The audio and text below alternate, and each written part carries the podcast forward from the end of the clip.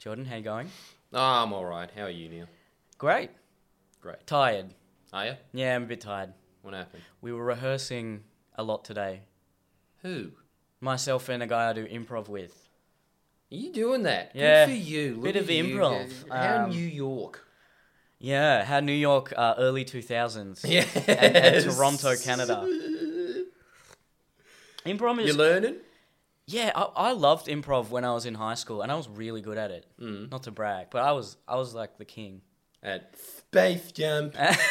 Was that the game? well, that's that's how you start off. Yeah. You start off with Space Jump, and then you the move on. Uh, yeah, yeah. Space Jump is the weed of improv.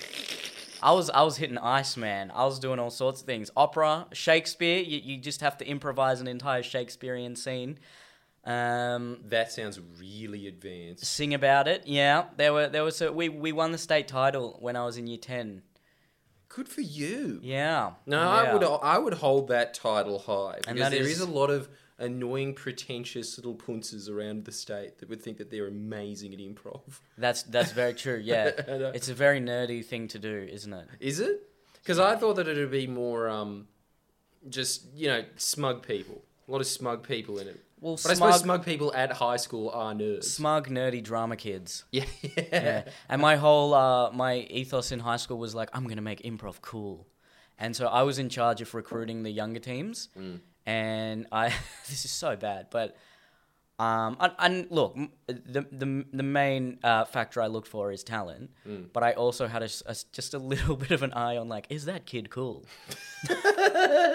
Which is so bad. They're probably they might even be listening to this podcast. And uh, look, I admit I was 17. I was a flawed uh, teenager, but So you rejected people, yeah, yeah, I had to but you didn't people. reject them. Reject them. No, you it didn't come in and was- say, "Look, mate, it's just uh, you know, we had some strong talent this time round." It wasn't wasn't. those. No, it wasn't really a rejection. It was out of a class of um, about 30, 30 uh, improvisers. I'd choose the best five. Mm.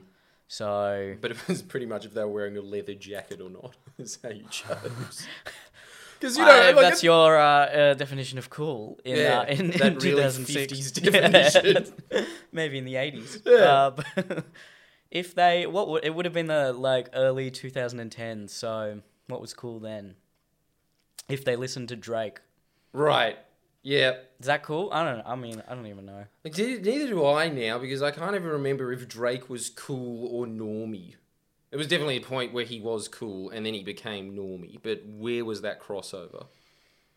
Yeah, There's I- a point where you just become Mm. too big as an artist that you're not cool anymore, regardless of how cool you are. The thing with Drake is, I think he's very talented, but he's clearly a very. I think he's like a very tortured man, because he's so successful and rich and famous, and then all he did this mixtape a few years ago, and all it was was just calling out people who were criticizing him.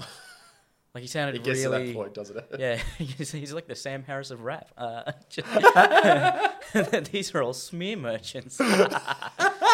um, God, I wish that was the mixtape's name. Smear Merchants, a response.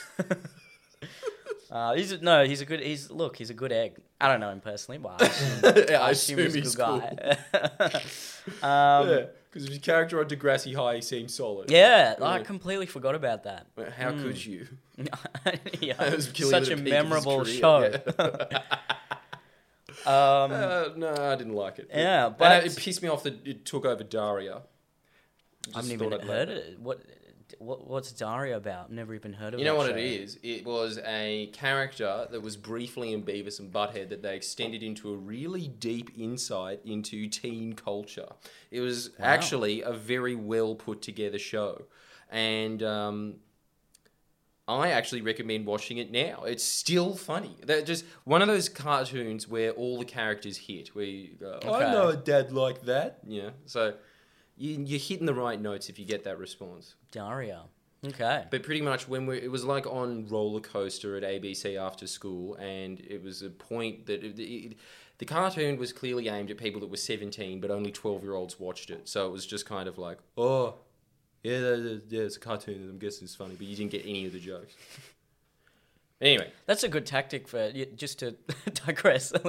That's a good tactic Again. when you're um if you're the creator of a cartoon because just by virtue of crea- just having these ridiculous caricatures kids are going to find that funny. So you've automatically got a fan base. Mm. But if you make it subversive and, and clever to, to some degree, adults will also get into it. Yep. A la The Simpsons, the greatest, in my opinion, probably the greatest TV show, e- and also in Time Magazine's opinion.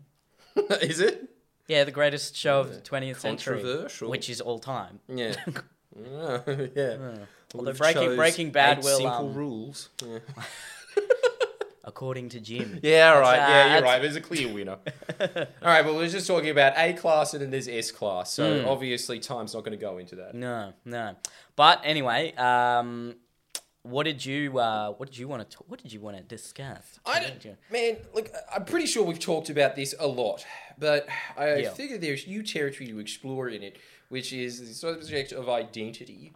And any particular um, anything specific in regards to identity or just identity as a concept? No, how it plays into your narcissism. Mm. It scares me. Okay. Because I was at the climate, just to give you a background, right? I was at the climate protest, Mm-hmm. and I was going there as a mock 2GB character. Because you know how they always just go to those protests and find the dumbest people they can and just be like, "Eh, what do you say? Like, what do you know about it? And obviously they're just going, it's just the planet's dying. Yeah, but what, what, do you, what do you think about that? It's dying, Ray. It's dying. And like, he's just like, oh, what a retard, you know? Like, that's the whole point of those videos, and they go viral. Well, I was going to do it, and I was going there to find people who knew what they were talking about so they'd own me, right? To just Sure. like invert it. It happened a couple of times, but yeah, a lot of the people there are stupid. And then I just realized, dude, it's Wow. like okay, yes. Look, then I just realized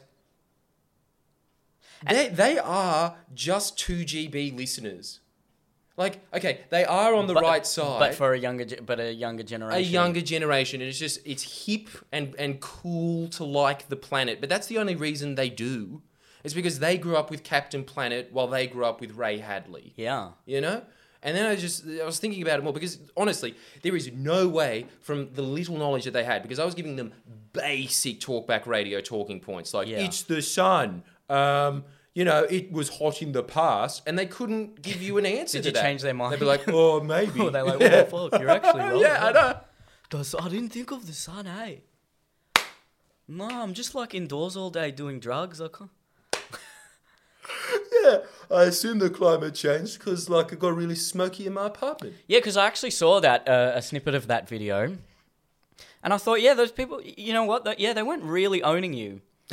The one indigenous uh, kid, he owned you, I think. Yeah, but that's He the was thing. There good. was there was people that knew what they were talking about. I don't want to let that off. But like when you, especially when you started going into the crowd, we had to cut a lot of that stuff because th- it was just embarrassing. Like I was, I was trying to own myself, and I was still owning them. Did they know? Uh, were you getting recognized a lot? Yeah, of course. It was- Yeah, like if there's a bunch your of people. hippies and stoners. And here you are criticizing. No, I'm not saying that they're wrong, but I'm saying that they're right for the wrong reasons. There is clearly no critical thinking going into that. And I Hmm. Understand that, you know, not everyone has to be an expert on climate science, Hmm. right? Uh, people have shit to do in their day. But it, it was it became very obvious for me very quickly that they had no actual understanding of the subject. None.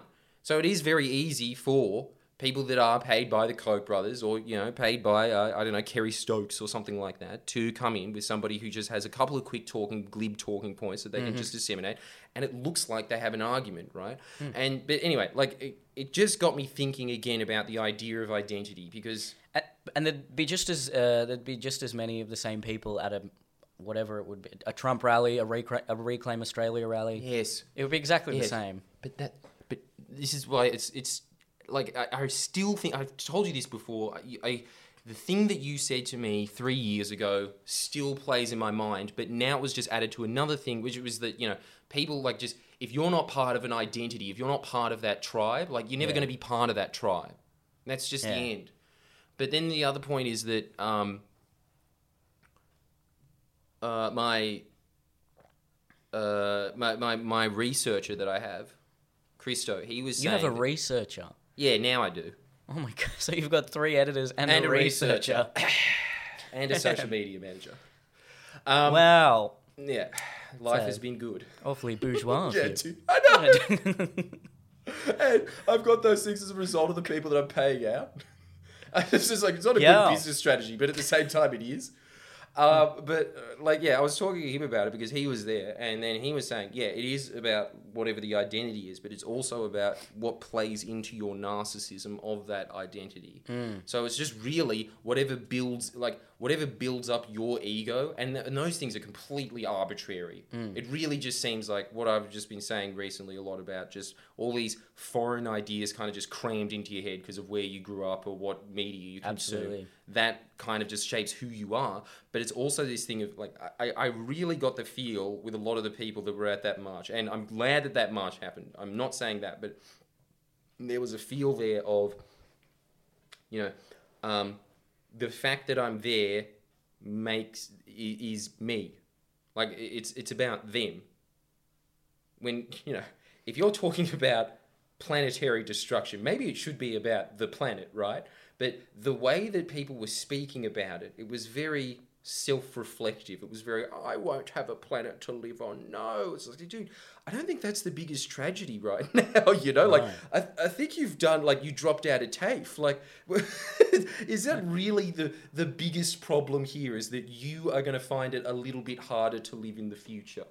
It's this is the it seemed like that was the attitude it was it was very it was very self-absorbed mm. and it's, it started making me realize that there's a lot of all of these things are they're all about the self Yeah, I, I think I've mentioned this in previous podcasts as well. Uh, from my observations, I can see that people who attach themselves to a cause like that and attach themselves in a very um, passionate way seem to be suffering in other aspects of their life. Maybe they've been either they've been bullied or they're insecure or they, they just haven't fit into mainstream society. So they say, "Oh, this is where I can have power. This is where I can lead a meaningful life by um, attaching myself to this particular cause." And that's why I think psychologically speaking, there's not a lot of different. Even though ideologically they're, they're diametrically opposed, but psychologically speaking, I think those people that you spoke to at the climate rally would basically be the same person as the people at the Trump rally yeah yelling if in conditions were support a of bit Trump. different Yeah,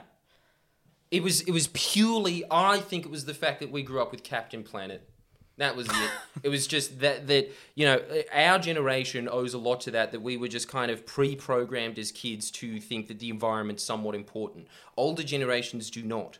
And that's why you Yeah. have that constant bridging of them going what? There's still trees there in it? Like they because they never grew up with that concept right? Do you think it's um part of it is that it's never actually questioned? Um, you're just taught in school and high school that you know this is happening, and then maybe as people get older, they start to question other things, and then there's the typical you know the the the the people you get these days who.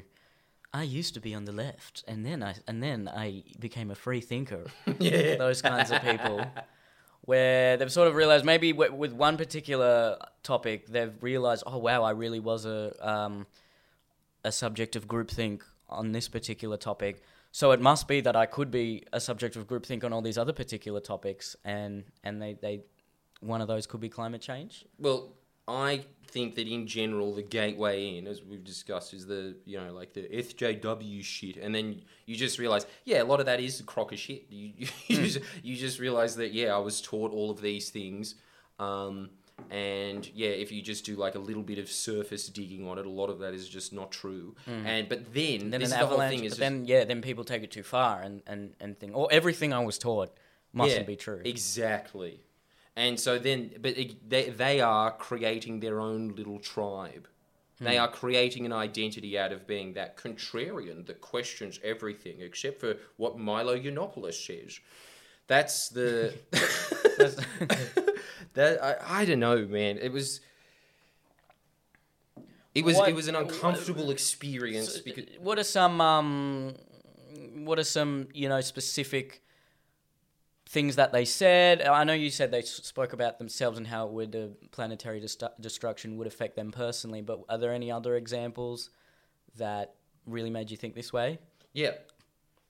The first one was their response to, you know, the, the really rudimentary things that you should be able to knock off very quickly, which are, um, you know, the planet, has, there's always been hot days in the past. You should be very easily be able to say there is a difference between weather and climate. End of story. And they didn't. No, they they didn't just even like, say that. But it's hotter now. And you're like, what's the evidence of that? And they couldn't say, you know, that like temperatures have risen a hundred, uh, one degree since 1910. Mm-hmm. You don't even need to say that, but you just need to say temperatures have risen by one degree over the last hundred years. You Hmm. should just be able to say that. Then if they say like it's the sun, you should be able to say, you know, the upper atmospheres are not heating up. It is the lower atmosphere, meaning it is getting trapped in that atmosphere, Mm-hmm. the heat, right? So even basic things like that, most people are just like, shut up. You're just a boomer. Dude, if your response is you're a boomer, no Hmm. wonder people's minds aren't getting changed. S it just made me realize that. That's yeah. don't you reckon? Oh, 100%. When you look at even if you just look at um, so obviously this is a highly politicized issue and it should really it is it should just be a scientific issue. But I've I've been thinking about that even because it's obviously it's been in the media a lot lately. How did this become such a tribal issue? And part of it is that just the response people get when people actually ask questions and and, and pose up even if it's a pseudo-scientific argument what seems to be a scientific argument like you have and all you get is like no you're just you're a yeah you're a boomer you're an idiot. Mm. You don't know what you're talking mm, about. Mm. it's like okay can you just actually come at me with some other facts? Yeah. and that happens you know that happens more than you realize i think. Well, it just it comes back to this point that I'm saying about democracies is the fact that look, it, really, really depends on the the actual population itself being somewhat informed. You have to be a little bit informed. Otherwise, those are the responses that you get, and then you are just playing into whatever is the uh, overriding ideology of the tribe that you ascribe to at that point, You and know- you're just a complete victim to that. A perfect example was um, I was watching an episode of Q and A a couple of months ago, and they had they had Alan Jones on, and they had a lady who's the editor of one of the one of your sworn enemies. I forget one of the new media outlets. Junkee. I forget which one. Pedestrian. I f it's one of those. Yeah. I forget which one. And they were talking about climate change, and Alan Jones said something like, "There's this many parts uh, per million of carbon in the atmosphere.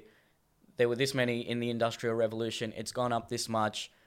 What he posed a question. He actually put out some scientific fact, whether they were right or not. I don't. I don't know. I'm not a climate scientist, but he put out some facts, what seemed to be facts, and then she just laughed and said, "Oh, the debate is over." And if you're not, if you're not informed, if you might have some questions, or if you know, if if you just don't know, and you see that, Alan has come across far more reasonable and far more educated, even if he's wrong. Mm. He just seems to have gotten a better mm. grip on the mm. topic than the other than the other lady. And I can understand because from her point of view, I suppose it's maybe she's had that conversation so many times that it's just become tiresome, which very well could be the case. But she's on a national TV program Yeah, where there are a lot of people who would be on the fence watching that. Yeah. And she hasn't done her side of service at all. But I don't think she did. That's what I'm saying. I think that she's just an idiot. There's the look the people that work for these news organizations, your Junkees, your pedestrians, they are not. they- They're basically just there to just pump out trash articles. They don't think about things very deeply. They- They think in Twitter bites. Like they just think in these, and it's that thing of just like listening to your own bubble.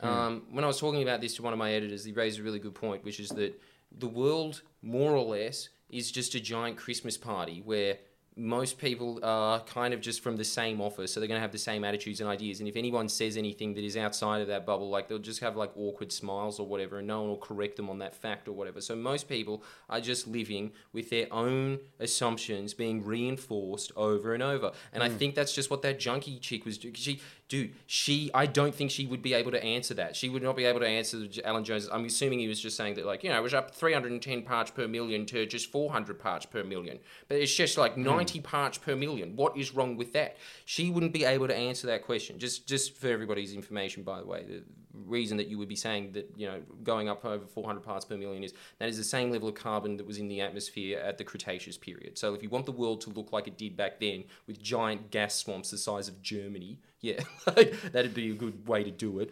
Um, but she wouldn't know She that stuff. yeah. She, and so she just had this sarcastic, smug remark, and Hmm. it is actually hateable. The thing is, when I listen to people like Alan Jones, even though they're wrong, I like them. They kind of just they have this attitude of just being like, "Shut up! No, you're just a pinhead." It's it's like it's charming. Hmm. But dude, someone just sitting there just being like, "Whatever, Gramps."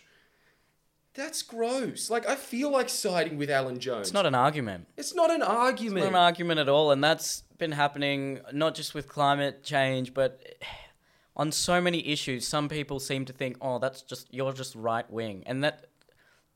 So, like, you haven't you haven't won any argument there. Yeah, it's just this laziness, and th- I think the other thing is that uh, when it comes to the climate change thing, the reason that it has become so um, polarized is because very powerful interests like Mobil, like you know the Koch brothers, like BP, th- th- these are the richest companies on earth. Saudi Arabia one, I can't remember what it's called, Arabia Oil or whatever. These are the richest companies on earth, and so they can pump a lot of money into these mouthpieces that are very good at communicating. Their entire job is communicating. Your Alan Joneses of the world, right? Do you think these uh, mouthpieces, the people in the media and the people in whatever it is, Republican Party, liberals, do you think that they they're consciously they know that they're lying and they're putting it out there, or do you think that they agree? I would say it would be a split, and I would say that the vast majority of them kind of put it out of their mind, and on top of that, they are in a another circle, another bubble of people that are just reinforcing their own opinions, and money is coming in, and it's very easy to switch someone over. Like uh, there was experiments done. It wasn't actually even experiments. It was just uh, there was this technique that Vietnamese soldiers would use against Americans that they captured, where they would just say to someone like they, they'd be nice to them at the beginning right? They'd just give them a cigarette. They wouldn't mm. beat them up or anything and they'd just say just write down on a piece of paper this like just anything that you think is true just write this down on a piece of paper and i'll let you go. And they just have a conversation about it and they just say like okay just admit this. Mm. America isn't perfect. And they'd be like mm. yeah okay. And then they'd write down america isn't perfect. And then they'd say you know like in our society uh, hospitals and uh, education is provided for for free is it provided for in america no well america's education system and you know hospital system is worse but the thing is like just by doing that by slowly coaxing someone towards your side of thought it worked. And then at the end of it, they'd have this entire manifesto that they could read out on the speakers in the military camp and say, This soldier said this. you know? And so the thing is, I think that's what happens to these people. I saw a video uh, a few weeks ago, um, and it was sort of climb a, a, a timeline of how the American politicians have acted on climate change and their rhetoric from I think it was started around 2005, 6, 7, and John McCain, Mitt Romney, one other really prominent Republican figure. They all said Newt Gingrich. something. I can't remember who, but they all said something needs to be done. Yes, it's happening. Yeah. And then you slowly watched as the years went by. They ju- they changed. Mm. I thought that was pretty interesting. Well, that that is hundred percent Koch brother influence. They control the Republican Party. This is the time that we are in now. Whereas before there was like a few corporate interests controlling uh, political parties, but now there's some billionaires that are so rich they can control an entire wing of a political system. so you think these all these people just have? So basically, they would have no backbone at all, and with enough money, they would say to themselves, "Yeah, I'm just willing to lie." Yeah. Because look, it, I, I understand it from their perspective. Not that I would, because I just Because that's a big. That's a pretty. That is a big claim. Well, the thing is, there's actually a book on this called Dark Money. It's an, a fascinating read. It is mm-hmm. one of the best reads I've ever read. Um, Dark Money, and also this other one called Democracy in Chains, and it just outlines how ingenious the Koch brothers have been in uh, kind of just radicalizing and uh, what's the word? Kind of like a just just becoming like this this like a terrorist sleeper cell in the in the American political system, like from the Well, ground. if they're up. that good, maybe they should control the world. I, every time, that's what I think. At the end of it, I was like, "Damn, that's really evil." But props, man. like, good for you. maybe they should have power. Yeah, I was I was amazed because and so anyway, like the points that they're saying about uh, you know all of these Republicans is that yes, in the '90s, Republicans were saying that we need a cap and trade deal. They weren't going as extreme as even the Democrats were saying. What we need is a carbon tax, and they were saying we need cap and trade. But the thing is, both of those systems are putting limits on how much CO2 is going into the atmosphere. And then, Which- Weren't the Liberals um, even ten years ago? They were in favour of an emissions trading, yeah, and now they just well now they're they're still abiding by the Paris Agreement, and America's they're not. Mm. But they're not in favour of an emissions trading scheme anymore, are they? no. Okay. So they've just done something that's even sneakier than the Americans. The Americans are just saying "fuck you" to the Paris Accord, and everyone's like, "Oh my god, that's terrible." But the Liberal Party is just saying, "Oh yeah, yeah, we abide by the Paris Agreement." Well, you're going to meet those targets? No, not by a mile. you know, like they're just not doing what they were saying they're going to do. So How even- so? Okay, uh, explain that a bit more. Well, a good example of it is that they committed to a 5% reduction by 2020, which is this year. That is abysmal by every other global power, uh, or, you know, even just de- developed country. Every, every other developed country is committed to much sharper cuts than that. Yep. Australia committed to 5%. Um, and what they haven't met it. they have not even close met it. The way that they say they've met it is just by saying that, oh, yeah, we cut down slightly less trees, which is just a bullshit credit. They, they, they basically made this bullshit credit that only us and the Ukraine have taken up. Everyone else has just been like, we're not going to use not cutting down trees as a measurement of. Uh, reducing climate ca- carbon emissions because essentially what they're saying is if we did cut down those trees carbon emissions would go up more that's technically true but you're not reducing your society's emissions so it's kind of a lie Isn't And- isn't part of the New Zealand um, climate plan? They're planting something like billions of trees. I heard that. And sure. Canada, and you should be doing that. All Hmm. these countries should be planting more trees. Australia is clearing levels of trees comparable to Brazil under the Liberals because they've just completely got rid of green tape, which Hmm. results in that. Um, but the other thing that they're doing is that they just say that emissions are going, they just say it during elections emissions are going down. And nobody in the media fact checks them. But we have the graphs. Emissions are not going down. They Uh-huh. were going down under Labor, they are not going down under the Liberals. They are actually higher than what they were when they was going down under the Labor Party. So forgive my ignorance here, but if you're measuring the uh, amount of carbon in the atmosphere, how do you attribute? How do you attribute that to a specific country and say, oh, it was this specific country that contributed this much, or do you just measure it by the amount of coal co- coal power plants there are? Well, that's one of the ways that you do it. There's pretty much is just four breakdowns of it, right? There's just agricultural carbon emissions output, which is just another thing that's another bullshit part of it. You'll always have vegans just being like, "It's the only way to stop it, veganism, man." It's just like, oh, okay, so you're just going to convince seven billion people by themselves through your she- sheer facts and logic to give up um, uh, eating meat. Have you ever been to Pakistan? No. Shut the fuck up. They're not going to do it. Like, and on top of that, it doesn't. It's like it's like eighteen percent of carbon emissions. And if farming was done properly, it would be a carbon sink. The point is not to stop live animal livestock, animal livestock. In fact, it could be a huge aid in uh, carbon reduction if it's farmed correctly. Um, but so yeah, they, they're always just saying that that's like more than half of carbon emissions because they've seen Cowspiracy, which has been debunked a million times. It's about you know fifteen to twenty percent. Then you have Good documentary. It's it, it really tugs at the heartstrings. I will admit. I can see why it, it turns a lot of people. Well, yeah, man, I'm not saying. Look, I think it's a good thing to be a vegan, right? Like, but it's not. You can't use. It's you know, it's going to save the planet for carbon emissions. You're just mm. barking up the wrong tree, and you're doing fossil fuel companies a massive service by saying that because you're saying that societal action doesn't need to be taken, individual action does, and that just means nothing's going to happen. It's the same thing as saying, oh, you know what's going to reduce carbon emissions? If you leave the, your house, turn off the lights. That's not going to do shit. Yeah, but don't you think? Uh, yeah, one individual doing that's not going to do anything, but on a mass scale, um, millions of individuals doing that would make a difference. Yeah, but is that going to happen? I don't think so. I think it's only if you have like a, a nation saying we're putting a cap on carbon emissions. Like you can't pollute more than this. I, I, w- what about the um, the more conservative uh, argument, which would be that individuals can use their own consumer sovereignty to to to not buy products and to not um, put their money towards businesses or corporations who are polluting the planet, Yeah, and that would then affect their bottom line, and then there doesn't, and then the government doesn't actually need to do anything there. Well, no, because the government still needs to do things because that is not going to work. It hasn't worked in the past. It's not going to work in the future. Like there's there's very specific examples of that happening.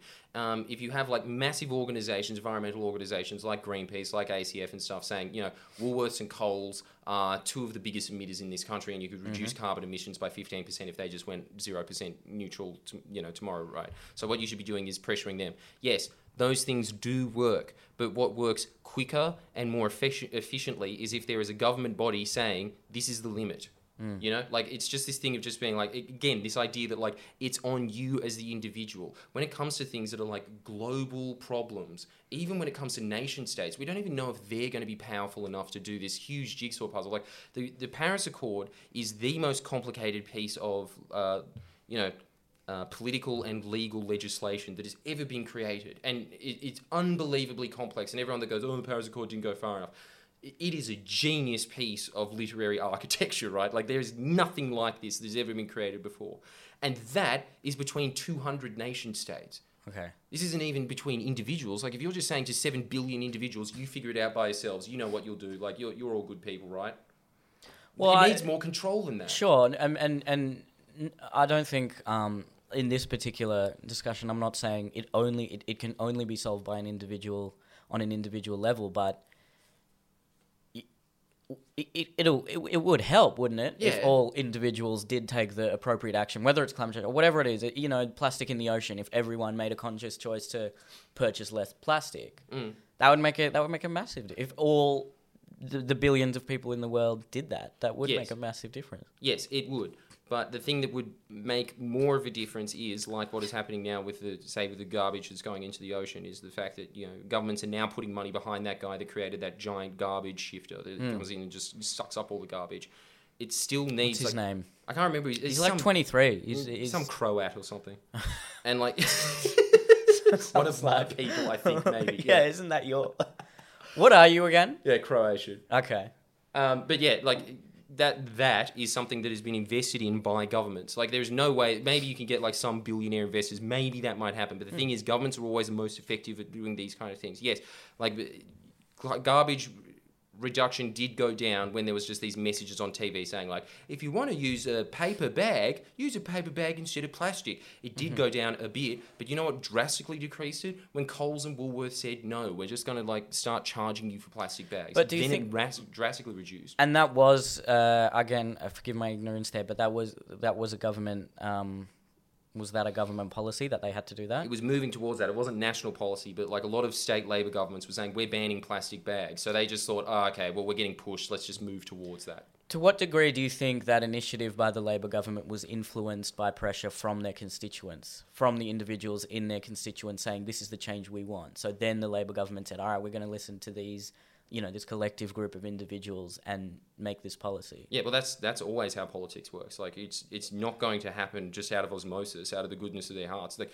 as as a government, you can only really do what you're mandated to do. If you go out of those realms, like Yeah. you you will get hammered by b- bigger interests. Sure, and then you can still make an argument then that that collective group of individuals made a difference, even though ultimately it was the government that then put in the policy. In the same way, I don't know, the civil rights movement, it was a, a massive group of individuals that were protesting that then pressured the government to make those changes. Mm. But, but, they didn't just all arrive to the same conclusion by osmosis. There was mm-hmm. big, powerful lobby groups that were doing that were organizing unions, civil rights movements in the in the southern states, churches. These big organizations that are just you know big tribes, I guess, of people saying like we're moving society in this direction, and they all had leaders, right, moving it. So it was never this thing of just like organically people decided this is how things are going to work. Do you think the leaders of those particular large organizations and, and tribes, do you think leaders, um, well, to what degree do you think leaders lead people and change people's mind versus they listen to what the people want and then they take the action? Well, it depends on how democratized the organization is. So, if you're talking about fossil fuel companies, for instance, there's no democracy there. It's just whatever the CEO wants. Well, I suppose it's like the shareholders, and but mm. again, like the interests are very transparent. It's just about improving profits. It depends what the organization is. So, people are always really down on churches. I am not anywhere near as down on churches as everyone else. They do a lot of good charitable work, mm-hmm. and I think that is because it is just constantly pushed in Islamic thought and Christian thought that you are supposed to be charitable,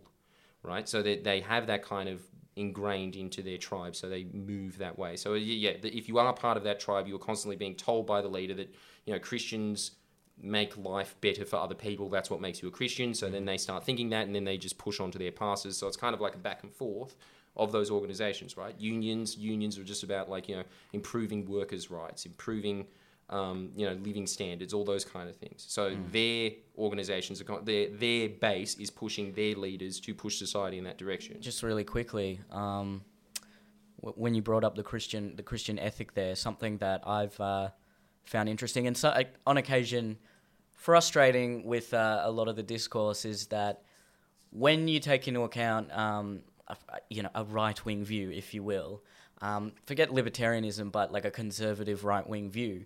Yes, there's a huge free market and small government aspect to that, but that's coupled with the, in this day, and the Christian ethic, which is saying yes, be charitable and be that, be that individual change you want to see in the world. Mm. Do you think that? Do you think that I know you're ideologically opposed to that, but do you think that that No, no, not- vision could? Uh, well, I'm not when I say ideologically opposed to it. Like, I, dude, I do think that you should. I'm really into self help. I think that you, as a person, should be doing everything you can to improve yourself. Mm-hmm. Absolutely. But I'm saying that society doesn't work like that, and there is Mm. going to be a huge section of society that will never adhere to that message, or listen to it, or be exposed to it, or follow it. Why is that? If it's enforced, when I say enforced, uh, if it's practiced and fully enacted, why would a large section not be a part of it? Self help. No, take I don't know Christianity for example.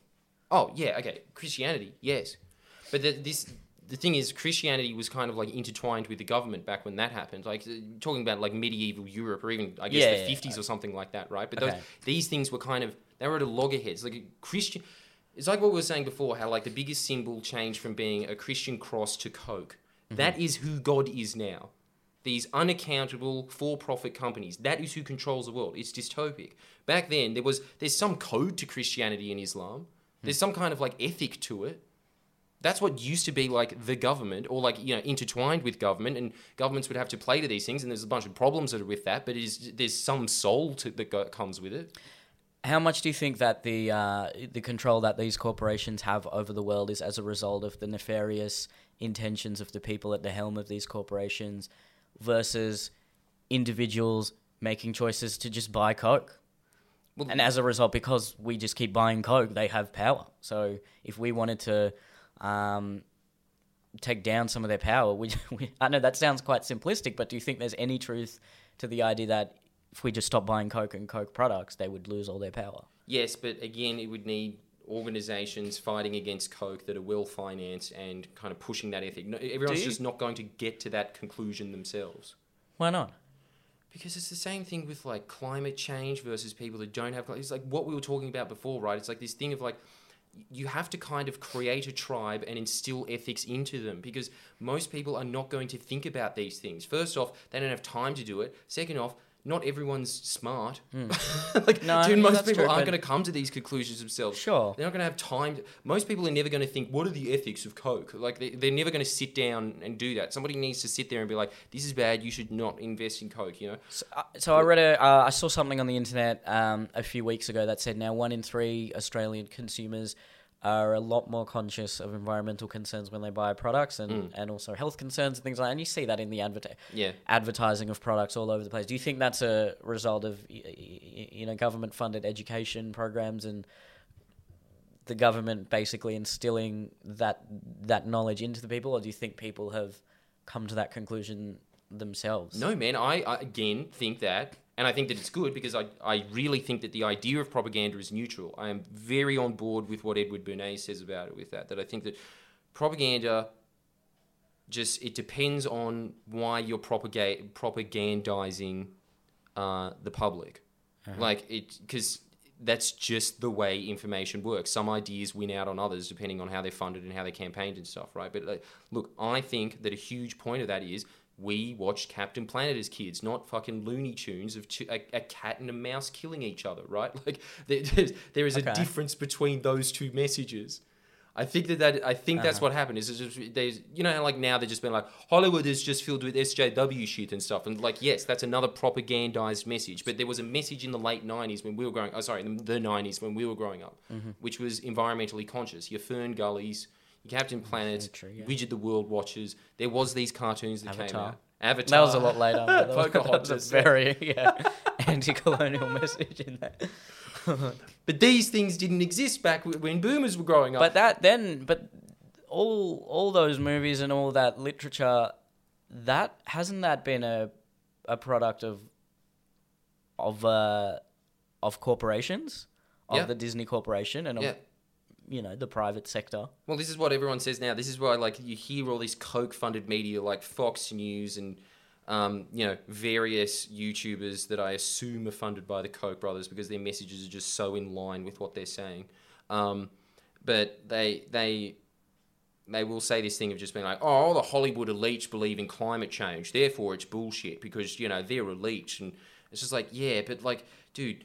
It's the same thing with like the Vietnam War. When that was happening, everyone always says that this is a triumph of media. That it, it proves that media just works in the interest of society and you know tr- speaks truth to power. But the uh-huh. reality of the situation was in the fifties, half of the power base in the US didn't want to be at war. The other half did because it was profitable to them, but there was another half that was just saying my entire workforce is gone fighting this useless war in Vietnam, and half of them are dead now. So they they Okay. wanted the war to end, right? So then, when you when you take that into the into account with the environmental concerns that were espoused in '90s film and media, Mm. why would the powers that be want to spread that message? Because they want a livable planet. It is not in their business interest. It's not in Hollywood's business interest for the world to be destroyed and there to be like six billion people less on it. That's just less people sitting in fucking cinemas. You know, like it depends on what is in your interest. Okay. So I think that that's the reason it works. Like Captain Planet, for instance, I was just thinking about it then. It was commissioned by Ted Turner. Ted Turner is a massive environmentalist, but he was a billionaire. He could finance and fund that cartoon. Now he does amazing charitable work across the planet. He buys mm-hmm. huge sects of virgin rainforest and just says, "You can't touch this." Mm-hmm. It's great that he does that. But like honestly, when I think about it, um, yeah, when I was just like at this protest Yeah. rally, right? The fact that everyone's just mm. been like, "Just Went march on, the tangent there. street." No, but, well, But it was no, good. It's, No, it's- it was- yeah, it's important to talk about that stuff because I think that it's important. Like, dude, like why propaganda is what it is, who's funding it, like all of these, like you have to Yeah. think about what the interests are of it. Like, why are these very messages true. out there? Yeah. And something you said to me uh, in, I think it was the second podcast, which is, yeah, what do you know? What, what those Vietnamese people were saying to the American soldiers, like, what do you actually know is true? And I've just never stopped thinking about that. That's It's a scary that's thought. a it's a very confronting Yeah. thought. But I would I, I still would say that I I think I do believe in the power of in, individuals being able to make change a bit more Mm. than you do. That it, it seems like that, but I do also admit that now um, I I think there also is a need for collective action from a state authority as well in some situations. Well, no, but man, uh, look, I'm really not in disagreement with this idea. You should be, as an individual, living up to your fullest potential. There is Sure. no excuse for you as an individual to be on the dole. But you're just unless saying- you know you're using it as a as a step up to. You know, but like you should You're be just saying it's not the be all and end all. It can't. no. Okay. Yeah, yeah. Like there, Right, there right, is yeah. there is things that are bigger than the individual, and like as the individual, I agree with Jordan Peterson when he says that you are able to do a lot more than you think you're able to do. There's like two competing thoughts, which is like there's that narcissistic thought of like it's everyone else's fault except mine, and there's mm-hmm. also that narcissistic thought of like you know everyone's stupider than me, and th- like these kind of things. That's true. Like I do think that if you are able to discipline your mind, you are able to con- you got you are able to achieve things that like even you yourself didn't think were imaginable. Mm-hmm. I think that that's possible. Yay! Oh, she got up. It's my cat, ladies and gentlemen. Look at it. She's just showing her, her asshole to the camera, right? I hate cats assholes. I hate it. Joe Rogan has a good bit on that. They are filthy, Well, aren't they? But like they, I don't know. They seem like such clean animals, but they're not. All right, But she well, we'll is see. very We'll see how long uh, she can last here. Um, New star of the show. Shorty. Get off me, shorty. It's her name, Shorty. was her name at the shelter. I was I, I didn't like it at first, but then I found out that she was a stray. She had kittens quite young, um, so yeah, that's quite hood. So yeah, it I was like, yeah, we'll, we'll, we'll stick with Shorty. Street. Shouty, I'ma buy you a drink. yeah, I know. Damn, so street smart. Tell me if uh, okay. I think we might have to. All right, well we'll put her off now and then see what happens. If she jumps up again, I'll put her in Yeah, the in the bathroom. naughty corner. Yeah. Um, yeah, but look, when I was there, I was just thinking because I've been doing a lot of research into this, right? Because I am about to release a video that I have been stewing on for a long time, which is that Ooh. it's it's dude, it is it is actually one of my proudest works, and I think that the thing is at the end of it is the message. I won't go into the details of it because it's actually extremely juicy. The rest of it is going to be like forty-five minutes long, but th- at the end of it, I will just put this teaser out, right? Which is that I was doing the research on this. For Australia to have 100% renewable energy by 2030, so 10 years from now, we're talking about a completely different energy grid.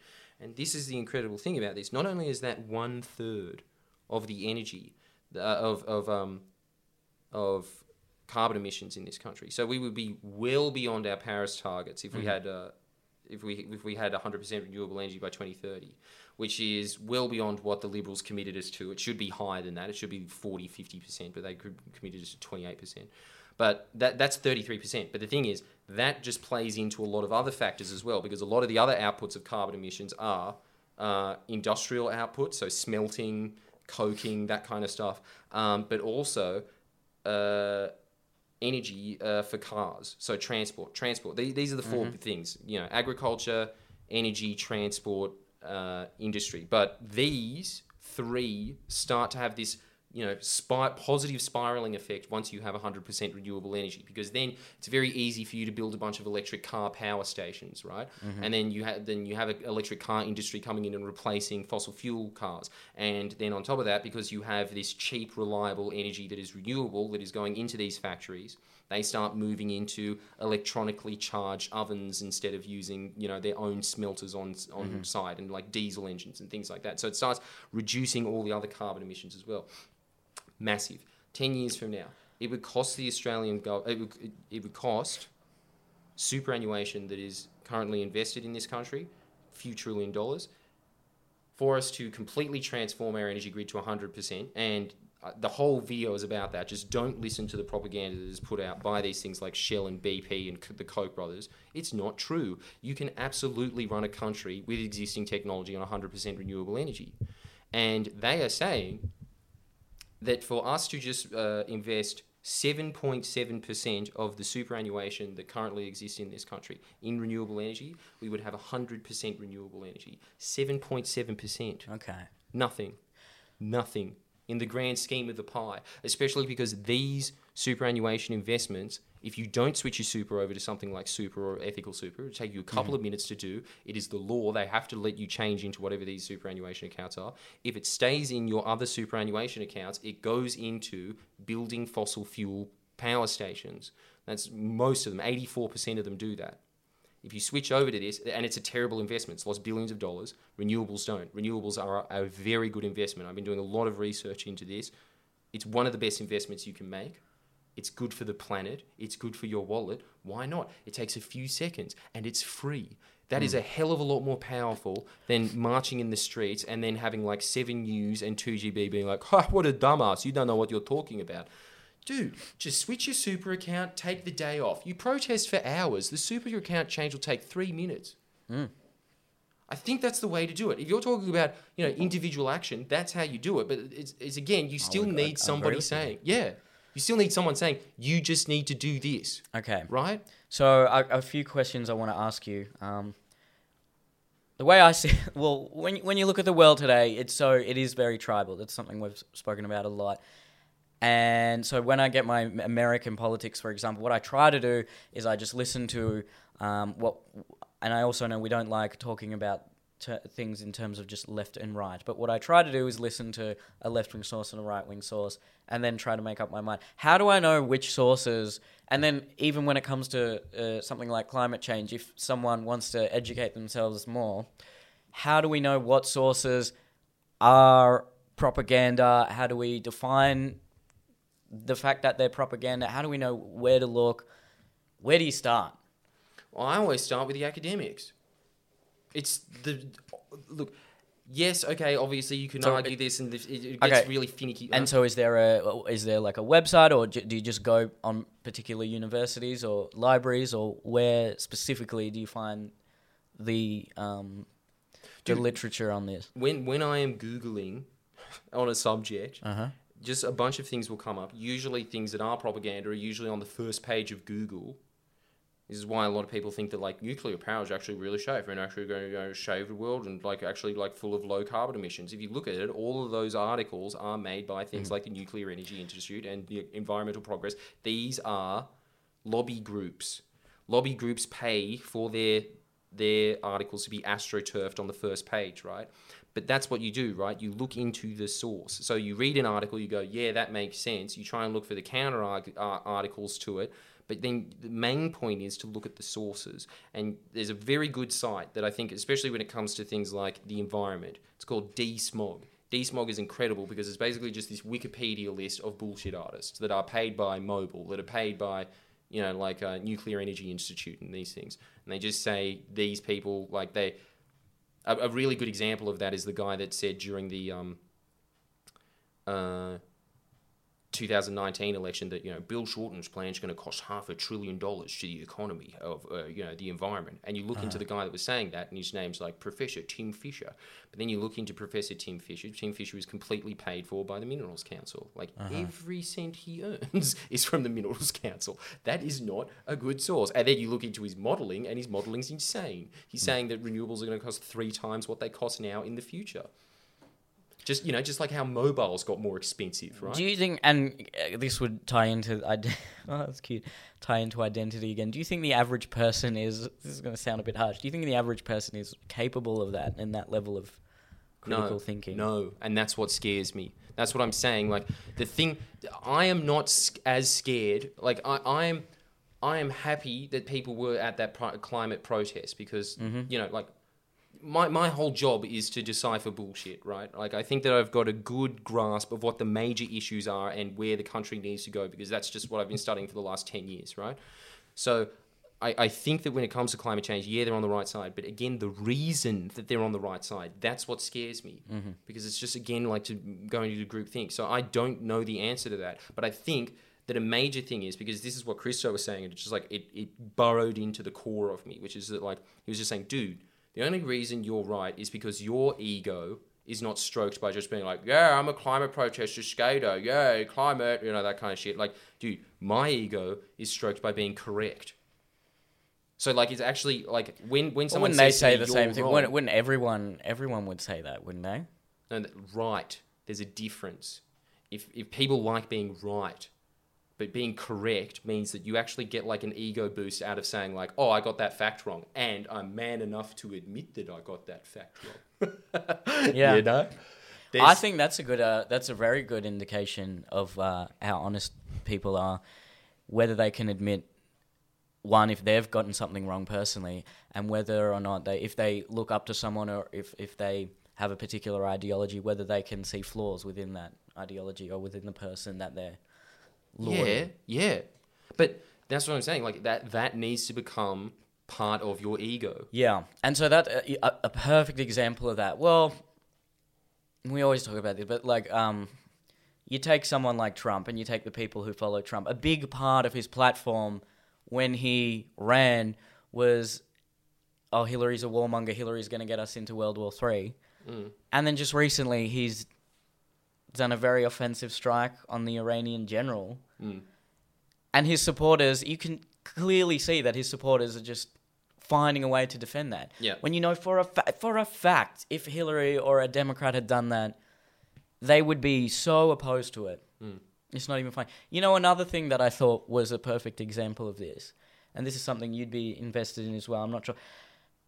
When Scott Morrison took the holiday, you heard a lot of those 2GB Sky News commentators saying, "Oh, it's just what's wrong with that? He just took a holiday." Mm. There was one particular interview I saw with I think it was Chris Smith and Gretel Killeen, Gretel Killeen, um, where Chris Smith was saying, "I don't, I don't, you know, I don't know why people are so upset about it. Um, he's just taken a holiday. He's a busy man." And Gretel was visibly uh, upset about the whole ordeal and passionately was against it and she said something like well let me put it into you, put it to you to terms you understand. Maybe i can talk about the coach should stay with the team or something like that. And then chris smith got really angry. I was like why would you say that? And then she's like there's no need to yell. I was like oh that's such a that's such a female way of arguing number one. Just saying something that'll clearly upset you. Yeah, yeah, and then being like well why are you why so upset? upset? why are you so angry? For that reason, I was on his side. I'm not gonna lie, but you know for a fact. If Bill Shorten had won the election and taken a holiday, they would be fuming. But at the same time, maybe not Bill Shorten, but if like Julia Gillard had still been the prime minister and taken a holiday, I think Gretel Killeen would have been like, no, she deserves her time off. She's a hardworking woman. Yeah. Yeah, yeah, no, no, dude. I, I honestly think that. But the thing is that, like, look, People will justify I- in their I'm- mind. People will convince themselves, defend their tribe to whatever degree necessary to keep their ego intact. yeah, So they don't want to know that they don't want to feel like they've lost. no, but th- that's the whole point, right? Like, it should just be, you should be able to evolve past that point, right? So the thing is that, what, what, my major point when I was talking about the, the holidays thing is like, dude, it's not even a thing of like, you know, like liberal versus labor. No leader in our history would have taken a vacation during that, as I outlined, right? There is no chance that Malcolm Turnbull would have taken a week off to go to Hawaii and lied about it. Uh, you know? that video that went viral, where I, I, it was clearly you made an effort to be, to say, you know, this is not a partisan attack. Yeah. And when you talked about Tony Abbott um, doing the volunteer work that he does, I think that would go a long way to changing people's minds versus if you just criticize. Well, it Scott didn't. Morrison. That's what you're like. To your point, it didn't. Like it's just like Really? everyone from our generation was like, "Yeah, fuck Scott Morrison," and everyone in the older generation was just like, "Fuck you! What have you fucking done? Fucking you! He's fucking worked hard." Even though, like you outlined, he hasn't been working hard. He's had like uh. the lowest parliamentary turnout of any prime minister in Australian history. Like, dude, Scott Morrison is scum. Like, it's just, there's no way around it. Like, the thing is, Okay, when so- I'm talking so about Tony think- Abbott, I do legitimately think he's a good dude. I do not think that about Scott Morrison. Do you think, well, even if you think that way, calling him scum and, you know, when I see people of our generation on social media being like, oh, fuck ScoMo, scummo, I just, all I can think is like, this is not, this is not changing anyone's mind. Mm. It's not, it's just, um, it's just, it's, it's further enraging the people who already agree with you. Mm. No one's mind has changed. That's a good point. And you know what? If I was a more mature person, I probably would do. No, I'm not. I'm not attacking you personally. No, but not- it's true. I do it all the time. But Yeah. I look honestly. I think it's just like my job as, as I admit a that it's hard YouTube not to. commentator is. Yeah, it's dude, my job as a YouTuber commentator. I think that was just to be more of like a you know slammer, I Hmm. guess. But yeah, there's definitely a, there's definitely a space for people that aren't supposed to be saying that shit and just be like, no, no, just down the line. I just I, I play the ball and not the man. But you know, if you're a comedian, Hmm. play the man. You're a comedian. like, dude, most jokes are just about people's appearances and fucking character flaws and shit. Yeah, that's a good. That's a good point. I think uh, you know it's so tribal and so uh, heated the cultural debate now that just if you're in a debate context, just by coming across as the most reasonable person, regardless of whether you're right, regardless of whether anyone agrees with you, you will win that debate Yeah. because people. No, you're right. Well, you won't win that. You won't. You might not. You might not change people's minds who are hardwired to think oppo- uh, to to have the opposite You never opinion. you will though. you, n- you never will immediately. You can over a long period of Yeah, time. yeah. But what you will do is if there are people who are on the fence or who are moderate or who maybe aren't as hardline opposed to you, you can definitely change their minds. Mm. No, I think that's exactly it. Your point about Alan Jones is right. It's just because now that social media exists as well, I think it is just that. It's just you, you're seeing that play happen Mm-hmm. over and over of your 2GB audience versus your rally protester. That's it now. These are people that are not informed, either of them. Either of them are informed. The people that organised the protest, they were informed. You had a bunch of scientists organising that protest, and people that are campaigners and things. They know all the talking points, but the people in the ground didn't. And it's the same thing with the people at Two GB. These people just really, what it seems to me is just like. What drugs do they take? That seems to be their opinion. It's just like boomers like alcohol, young people like pills. it's just, it's just, you know. it's a bleak it's a bleak outlook, but it's it's true. It's hundred percent true. Um, I think we've gone over an hour with this podcast, but two things I want to talk about just a little bit more in, in regards to the tribalism of the climate debate. I've found, and I've found, this is an observation. I tell me if you think this is correct. Environmentalism has always been perceived as as as a white thing. Hmm. Do you think? Because I was even talking to my Greek friend a few weeks ago, and he was talking about his girlfriend, and he said, "Oh, they they they win awards for recycling. That's how white they are." And yeah, I'm yeah, like, yeah, yeah. That's true. Why? Yeah. And I've been thinking about that a bit more. Like, why do you think it's uh it's a white thing to care about the planet?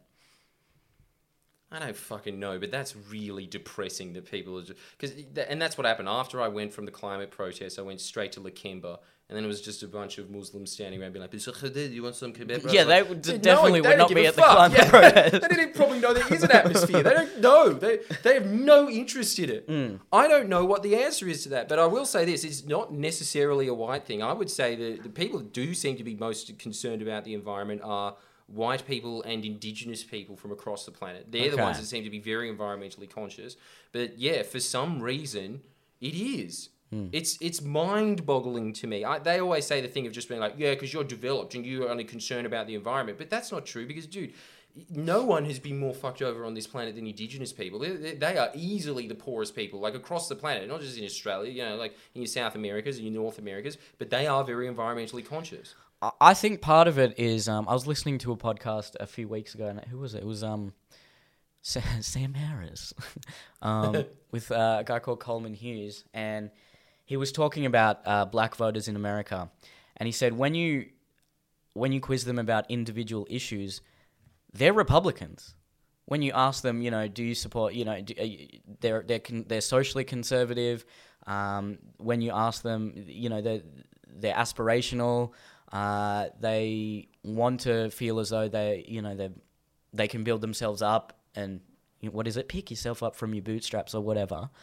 Um, I can't remember what other specific. Yeah, when when he said they are, and he was quoting a study. One one of the question was, uh, "Are you in favor of affirmative action?" And black people would say yes. And then you said, if two people are applying for a job or some sort of a position, should race play a part? And they said no.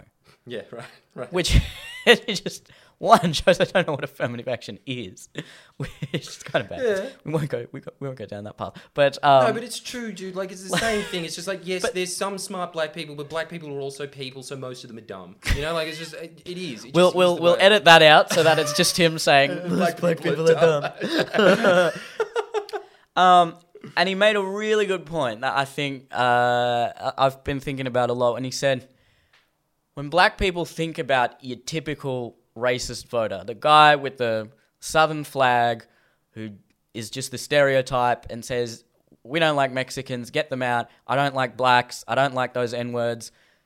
Who are they going to vote for? Republican. And as a result, you're like, I'm not going to associate with that tribe whatsoever. Mm. And I think the stereotype of a particular tribe, if you are opposed to that that uh, that particular individual, you don't want to be a part of that tribe. And maybe that is part of why the partisan uh, why the climate debate is so partisan because when you think of a stereotypical environmentalist you do think of like a hippie, Hippie from stoners. Newtown who's a stoner and even I I'm like I don't want to I don't want to be associated with that and when you think of certain political ideologies as well, there's a there's a stereotype for every type of voter. There's a stereotype for when you think of a typical vegan, you also think of a hippie who's just complains all the time. Even though I know a lot who aren't like that, Yeah. but that's what you think. Yeah. And you think I just don't want to be associated with that. So then you don't even look at the issues critically. You just Yeah. make an emotional judgment of I don't want to be associated with that. Yeah. And we talked about it in another podcast where we are talking about um, why uh, potentially why um, more immigrants could be voting liberal. I think in the nineties, when if you thought of that same racist in Australia who was like, "Oh fuck off, I don't like Asians, fucking hate them," even if the Liberal Party, if you thought the Liberal Party, they, no, they're not actually like that. You think, okay, who are they voting for? Liberals. I don't want to be associated with that. Mm. But with the advent of the um, One Nation Party, It's deflected. that's it. immediately taken that away. Yeah. So you can actually think a bit more critically about, well, what does this? What else does this party stand for? Yeah, and they've made a very conscious decision to have a lot of Asian candidates. This is this is the thing Yeah, that yeah, like a lot there. of this is what a lot of modern parties are doing now, which is just you know micro targeting certain ethnicities to put them into the party that they think that they can win those Hmm. ethnicities, right? So that's that's also part of it. But yeah, no, one nation was a stroke of genius to inflame that. And actually, you know what? That was part of John Howard's strategy. And a huge downfall of the left in the last couple of years was just when you think of left, what do you think of? SJW. W's. Yeah, And you immediately want to disassociate from that. exactly. But now that I think now when you think of uh, well, previously when you thought of like when you think of right wing, what do you think of? Some white guy in a suit that's like mm, Australia should stay Australian, and a lot of people just want to don't want to associate with that. Mm. So I, I, that is a huge thing of how people make their um, judgments and what tribes they join. Yeah. It's just like what is the what is the typical human being that's part of this tribe? Am I like that? Would I get along with that person? Is that me? Yeah. And I don't think about the issues. No. Well, there's a deliberate decision to like move issues away from ever being discussed in the mainstream media, and the and both, both like you know the people that control media as well as political parties, they are constantly trying to carve these things up in identities because it's just an easy voting base. It's exactly what you're describing because you can predict that you know that inner city hippie is going to vote for the Greens. You can predict that that uh, you know Westie that works on WestConnex is going to vote Labor. Yeah. you know, like and, you- and, and so many people would think, oh, I don't like inner city hip, hippies. yeah, What are the issues? Doesn't matter. I'm not voting for them. yeah, exactly. Oh, I don't like um, rich white men. Doesn't matter. I'm just not voting for liberal. Then. yeah, yeah. So it's And that's so sad. when That's you what I'm saying, But we're all. man. ge- I mean, I'm not going to say I'm innocent of that. I've probably done a lot of that, even if it's done on a subconscious level. I'm trying to be more aware of that kind of bias. yeah, but of I, course. I would but- never say I'm completely immune to that. No, but m- that's what I'm saying. Most people never even get to that position. I think this is one of the main themes of this podcast. Is it's just like, yeah, no one is ever exempt from these obvious cognitive biases in your mind. But the thing is, mm-hmm. most people don't even know they're obvious. Most people never even think of them being the cognitive bias in the first place. So they're mm. complete victim to it. It's that same thing It's just like if you are not a critical thinker, you are going to be taken advantage of of every marketing and swindle scheme that comes your way. Mm. So I think it's just really important to at least acknowledge that point. It's just like, why are you part of that tribe? Mm. How do you identify yourself? Like, these things actually do create the type of individual that you become. Mm. And if you are able to sculpt your individualism in a certain way, I think you come to a point where you can influence and create your own tribes. That's the crazy thing about all of this. Yeah. So that's what I'm getting to at the point now. It's just like that's why I am constantly trying to hammer into my audience this point of like there's no such thing as left and right.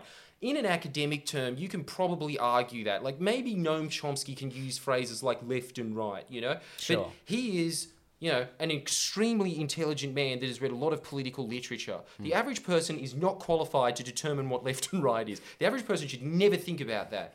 They should just think about issues. 10 years ago people didn't most people didn't even think in terms of that uh, that division No, i think it's a much more of a recent construct where a lot more yeah. the, the, the, the lefty yeah. were people called le- maybe i don't know maybe they were in the 90s you but it's it's that same communist propaganda thing. Like it just moves with the times. Like it'd be communist in the fifties, and then you know it moved to socialist Mm. when that became a bit of a joke, and now socialist is a bit of a joke. So now it's just lefty, and that'll become a joke. and on the other side there like I said you you could just Nazi. right winger yeah. Yeah, yeah, yeah. like that's an argument you you right winger yeah. I've had You're a people- Nazi. Because like Modern Educayshun was retweeted by uh, Andrew Bolt, and I've had a few interviews where people have just said, "Like you were retweeted by Andrew Bolt." yes. What does that mean? What does that even? So what? That's such a stupid he agrees with me on that particular point. Like, what? So stupid, dude. It's the same thing. Like it's Mark the guilty by association thing. Yeah. Dude, Mark Latham has retweeted a couple of my uh, videos, right? Mm-hmm. And people use that as an example of just being like, Mark Latham likes in future. How dumb do you have to be to just be like, you're this young Mark Latham because he retweeted you a couple of times? Dude, that is like saying, you know, North Korea believes that, like, in rapid decarbonization of its economy, it believes in climate change. So because North Korea thinks it's happening, it's not Yeah. happening? Yeah. You know, like, it's such a dumb it's argument. Such a stupid argument. It's It's so like, stupid. It's like, well, I, I believe in um, I believe in uh, I believe you shouldn't kill people. Well, the the fucking right wingers also think you shouldn't kill people. Yeah, They I don't think you're just a right. You're a bad person. I think it's just It's just guilty by association. It's really it's childish. It's immature. It it needs to stop. Okay, for the people listening to this podcast, stop. Try to be aware of it, um, and just stop it. It's just pathetic. It's pathetic. But man, I think that that's a. Re- I'm really glad that you actually like do think about that and what that represents. That that is actually a really promising thing to me, and I'm sure that there is a lot of other people that think that way. And those people just must be the ones that are just the most vocal. Maybe most. I don't know. Like, I, I really don't want to make these assumptions anymore. I just I don't know what you think anymore, man. But I'm I'm very glad that you actually do think that because that that is the most fucking Thank you. important thing. You're welcome, man. You you deserve the props for it. It- It's getting rarer. It's just this idea of like, dude, the world is more complicated than labels. Hmm. Labels are funny. Mm-hmm. It's funny creating stereotypes, and like I, I Oh, like laughing at Without them. it, as a comedian, all I Yeah. do is is find stereotypes. Yeah, me too. Yeah, that's great. But as a critical thinker, Yeah. I don't. Um, th- there's two sides to me. Yeah, you're a very nuanced man. I think that's it. But dude, it is like it's just like there's a there's a there's a time and a place for stereotypes, and that's like parties when you're having a laugh. But like when you're trying to understand the world, like it, specifics are in order. You need to think about Oh, things yeah. in specific circumstances. I don't know. I think that's like another thing that should be. Look, what I was thinking because I was just thinking. Sorry, we'll end this. We'll end this mm. podcast. But I really think that these are the virtuous. These are, and it would be very. I'd like to hear people's thoughts on this, but I do think that you should cultivate this because I, I am getting to this point that you're always going to have an ego. E- a really good working definition of ego is just whatever you identify with is your ego. Mm-hmm. I love that thought. It's like an Eastern thought. It's great. So if, you- if that is the case, and your ego is always going to exist unless you become a Buddhist monk and you just go into the Tibetan mountains for 10 years and come out purely enlightened, but no one will be. So how do you make the ego work in your Still their tribe. It's still an ego. Yeah, it is. Isn't it? It ego in the away, fact that they have no ego. Damn, could you imagine? You know what, actually? That is amazing that you just said that because I've heard many a spiritual teacher say that that is the final stage. That you're just like, I'm just so much more enlightened than everyone else. Yeah. Um, but yeah, I think that that I think that those two things actually do really work in, in play. Is just kind of like make part of your ego that like I drill into specifics, and another part of your ego being like I like being correct. Because if you like being correct, it means that you are able to change your opinion, and like you give yourself just this little dopamine hit every time you do. It doesn't matter if you're right or wrong. You just like what's more true than what you knew before. Absolutely, and I'd add to that: um, read literature, watch videos of people who oppo- who you're opposed to, and Yeah. and t- it's the classic like get to know people who think differently to you. but it's it's it really it's true. Yeah. I, it really is true. Yeah. Um, because then you you probably because a lot of what the ideology is it dehumanizes the other side. So then when you realize then they're, they're actually humans as well. yeah.